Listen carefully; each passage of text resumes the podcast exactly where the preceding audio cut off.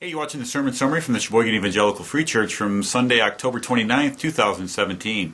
The message was entitled, But God Shows Us His Love. And if you haven't done so already, you should take a look at Romans chapter 5, verses 5 through 11 before you continue with this video. It's Reformation Sunday, and we were celebrating the reclaiming of the understanding we must have in terms of justification by faith alone. In Romans 5, Paul is teaching us that God's love is greater than human love, and that God put his love on display in history in the person and work of Jesus Christ. It's interesting that this passage does not say Jesus loves us. This passage says God loved us through Christ.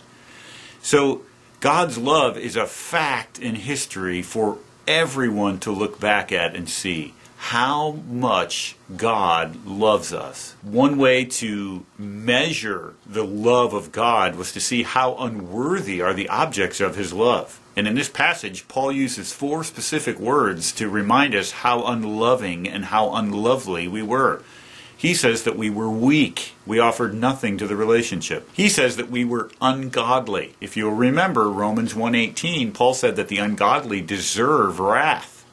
But what we got when we were ungodly was love expressed through the person of Jesus. He says that God's love for us was expressed while we were still sinners. And he says that God's love for us was shown while we were still enemies as well. Well, we were undeserving for sure.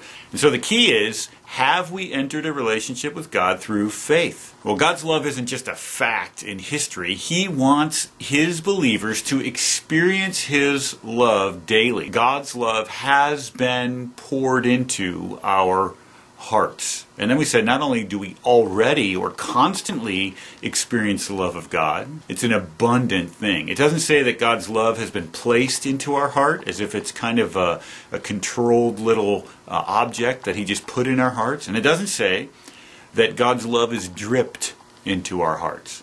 No, it says that God's love is poured into our hearts.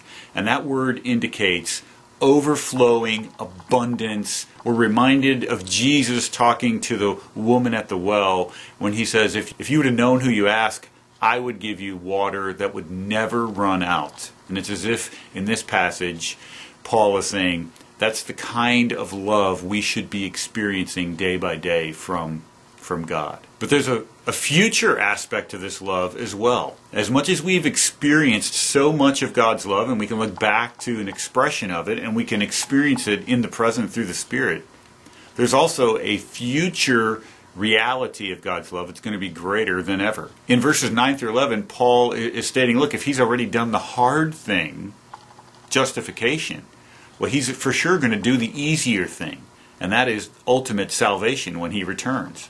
And so, Christian, you, we here in this place, we should have this constant growing expectation of God's hope. He is going to do exactly what He said He's going to do.